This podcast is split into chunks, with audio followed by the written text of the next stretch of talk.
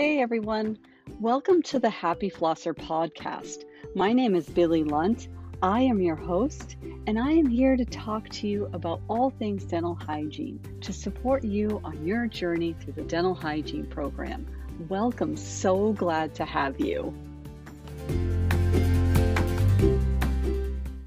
The mixed dentition is a wonderful yet awkward stage in our lives. With all that's going on in a child's life, it's only fitting that we transition through the process of resorption, exfoliation, and gaps in our smile at the mixed dentition phase. The reason why this is important is that in the clinical setting, parents will often ask the dental hygienist questions like, "Is it normal for my son or daughter to still have this tooth?" Or, "Should I expect that this tooth will come in soon? Is it supposed to be like this? Is this what it's supposed to look like?"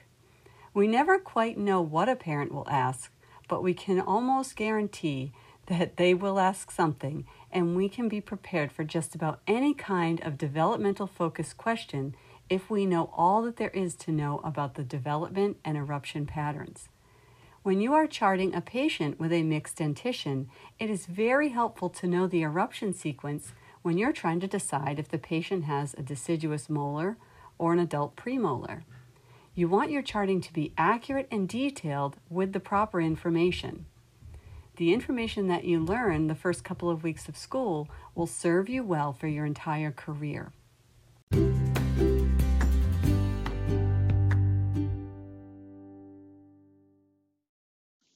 Charting a mixed dentition successfully requires some prior knowledge of basic tooth morphology of both the primary and permanent dentitions. From a student perspective, making the determination about whether a tooth is primary or permanent can be quite challenging when you first get started. Understanding basic character traits that are associated with the primary and permanent dentitions, as well as eruption dates and exfoliation patterns for the age of the patient, are key components that should be considered as we try to strategize how to go about the process of charting a mixed dentition. Just as we do with our adolescents and adult patients, we perform an initial assessment for our child patient that includes a comprehensive medical history, and this provides us with effective and safe treatment information for our young patients. Now, some aspects of the medical history may reveal health concerns that may also be related to the dentition development and any abnormalities. Keeping the eruption date ranges and development norms in mind as you begin the charting process is very helpful. Ask yourself, which teeth should I expect to see in the mixed dentition given the age of this patient? You can prepare yourself a bit by considering the answer to this question before you even look in the oral cavity. When you are looking at the developing dentition, your initial view should be to inspect those cervical areas for any demineralization and also look for any loose or soon to exfoliate teeth that may be present.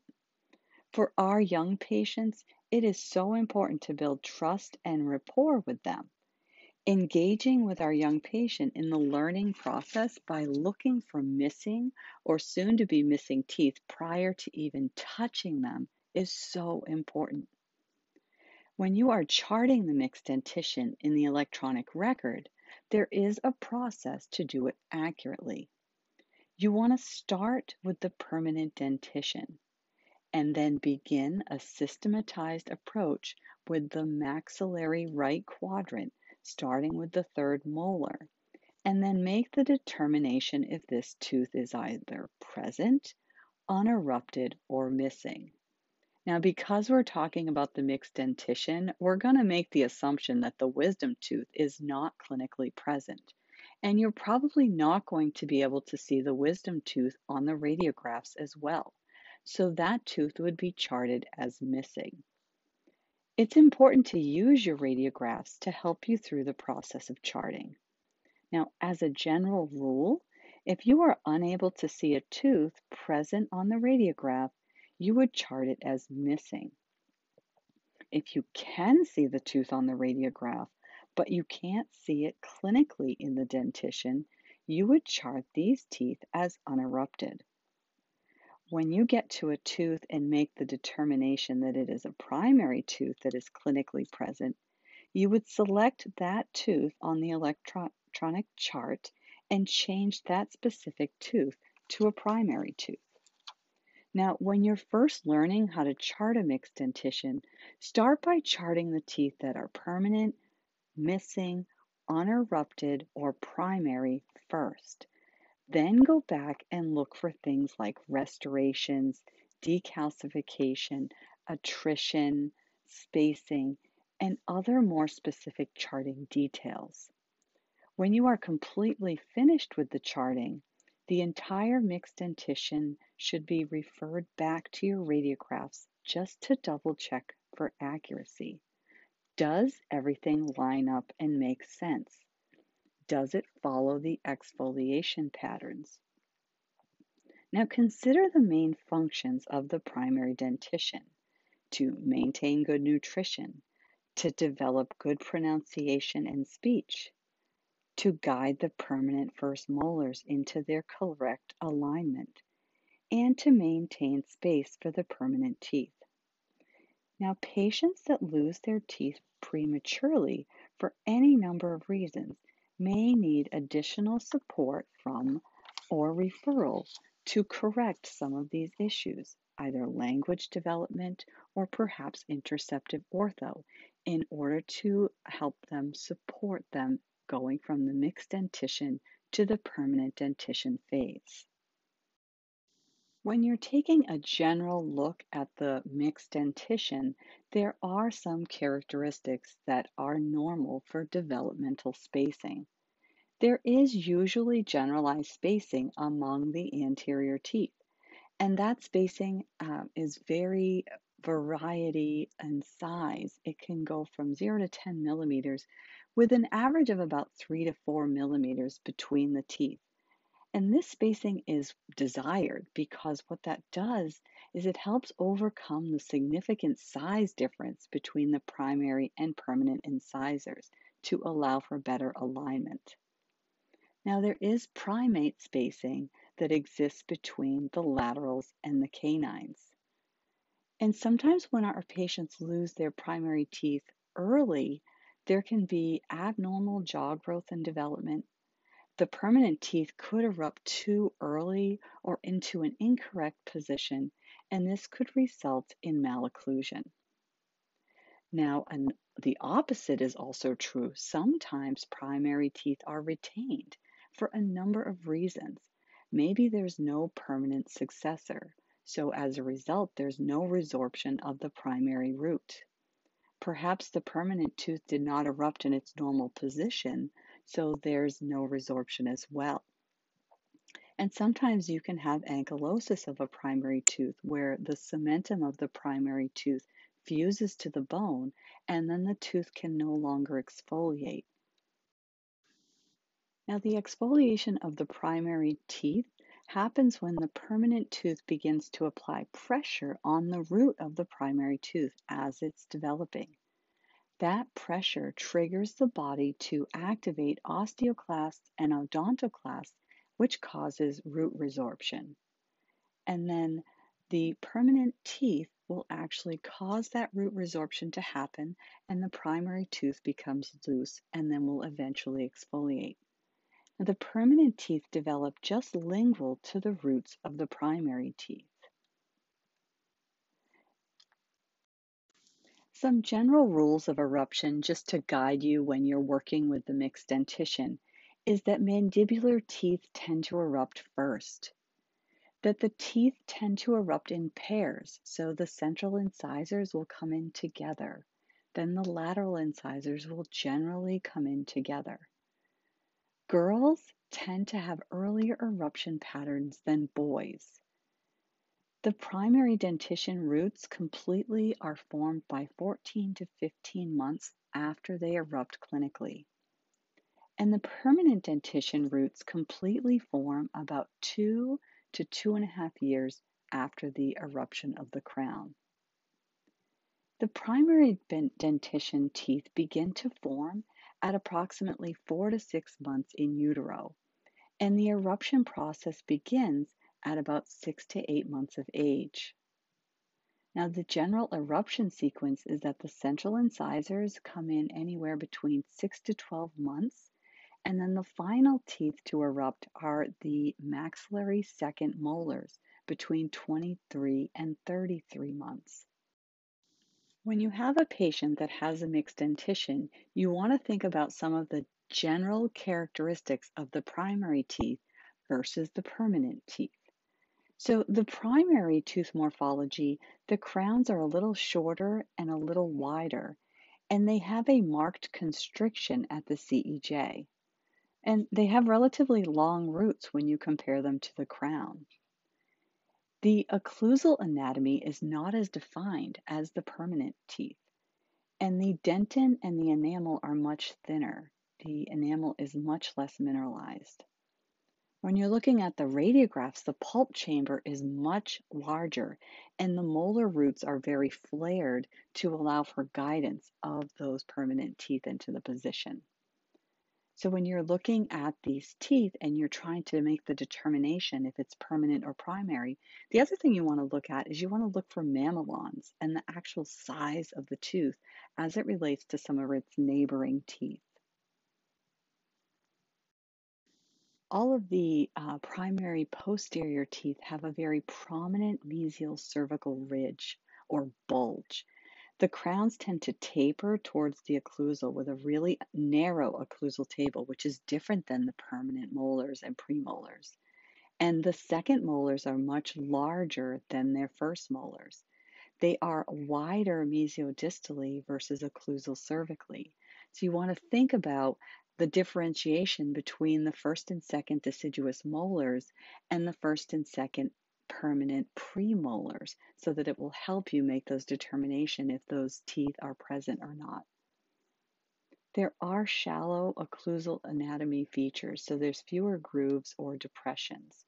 And there's very, very short root trunks on these teeth, so if you're looking at the radiographs to make that determination, uh, you want to look at those root trunks, and don't forget that those they flare out, so you'll be able to see that on the radiographs. Students can sometimes mix up the primary second molars with the permanent first molars. So be sure to count the teeth and see kind of where you're at.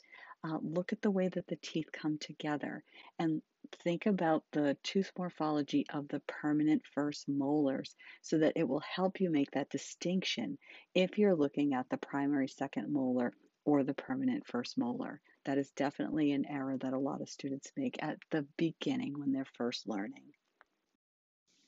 If you have a patient in your chair and they only have primary teeth, you still want to start with the permanent dentition and then go through the process tooth by tooth to determine if the teeth are missing, unerupted, or clinically present in the dentition.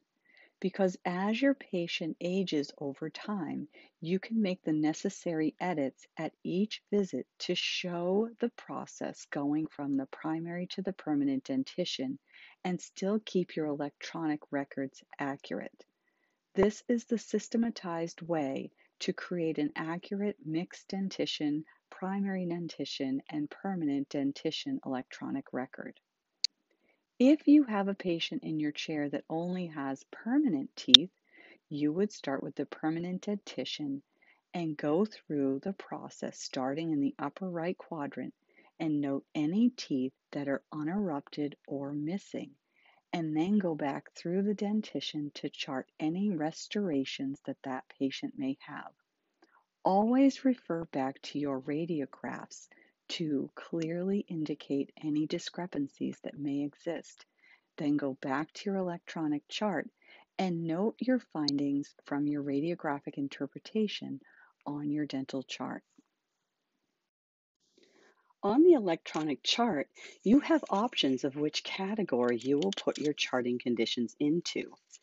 It's important to properly allocate each of your conditions into the correct category in order to end up with an accurate document. Each of the categories are usually denoted by a different color and are defined a little differently. The four categories are existing, which is denoted by an E, existing other, which is denoted by E O, completed, which is denoted by a C, and treatment plan, which is denoted by T X. Now, existing is used for treatment that has been completed within that practice. Now, perhaps the patient's been a patient for a very long time in that office, and the office is transitioning to electronic records. If all of the treatment has been completed in that office, but is considered to be existing as of the date of the originating of the electronic chart, you would chart all the restorations and conditions in this category as your baseline chart for that patient. Existing other would be used if you're seeing a patient in your practice for the very first time. This patient's conditions and restorations have all been done somewhere else, other than in your practice or office.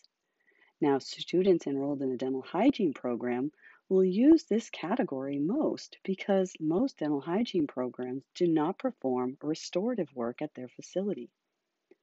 The completed category is used to chart any services or treatments that are performed within the operatory on that given date.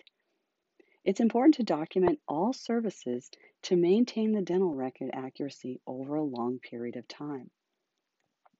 The treatment plan category is used when a doctor diagnoses a treatment that is needed on a patient. In dental hygiene school, the dentist will review all radiographs and create treatment plans for patients, and we will note them in the electronic chart. It's important to note that all of the electronic chart is a legal document and should be treated as such. Now, as a general rule, each category of charting is color-coded to make it easier for the clinician to recognize treatment history and treatment needs with an, a quick glance of the dental record. Most dental records use green to denote treatment that is existing from another office. Dark blue denotes treatment that is existing from the current practice, light blue for completed treatment, and red for recommended treatment. This is only a general rule, and color usages may vary between regions. The most important thing to remember is that you want the chart to be as accurate as possible. Assigning the correct category to each condition is a key step in having an accurate charting assessment of your patient. Whenever you have a new patient in the chair, regardless of their age, and you are doing your assessment charting, when you're all done charting the entire dentition, take a look at that dental chart and say, does this make sense? Is this really what I see when I look in the patient's mouth? Is this what I see when I look at the radiographs? You can use your memory tip of your eruption patterns if you have a patient who has a mixed dentition. Does this make sense that these are the teeth that are present in the mouth, knowing that there are variations? But you know enough to be able to pick up any errors that you may have made if you stop and pause and ask yourself this question. Does this make sense when I look at my patient and I look at this dental record before you move on to the next step? Thank you so much for joining me today.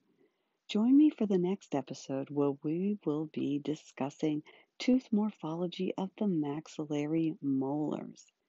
That information should be well understood when you are doing instrumentation techniques in the clinical setting, so you won't want to miss it. Are you looking for study sheets? I've created study sheets that cover the content of this episode. If you're interested or that's something that's going to help you on your learning journey, you can click the link listed right in the description of these show notes. Happy studying!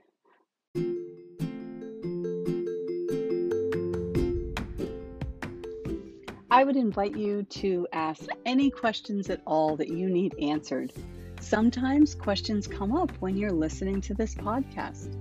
If you have a question, most likely someone else has the very same question. I'd be happy to answer it and would probably share it in a future podcast.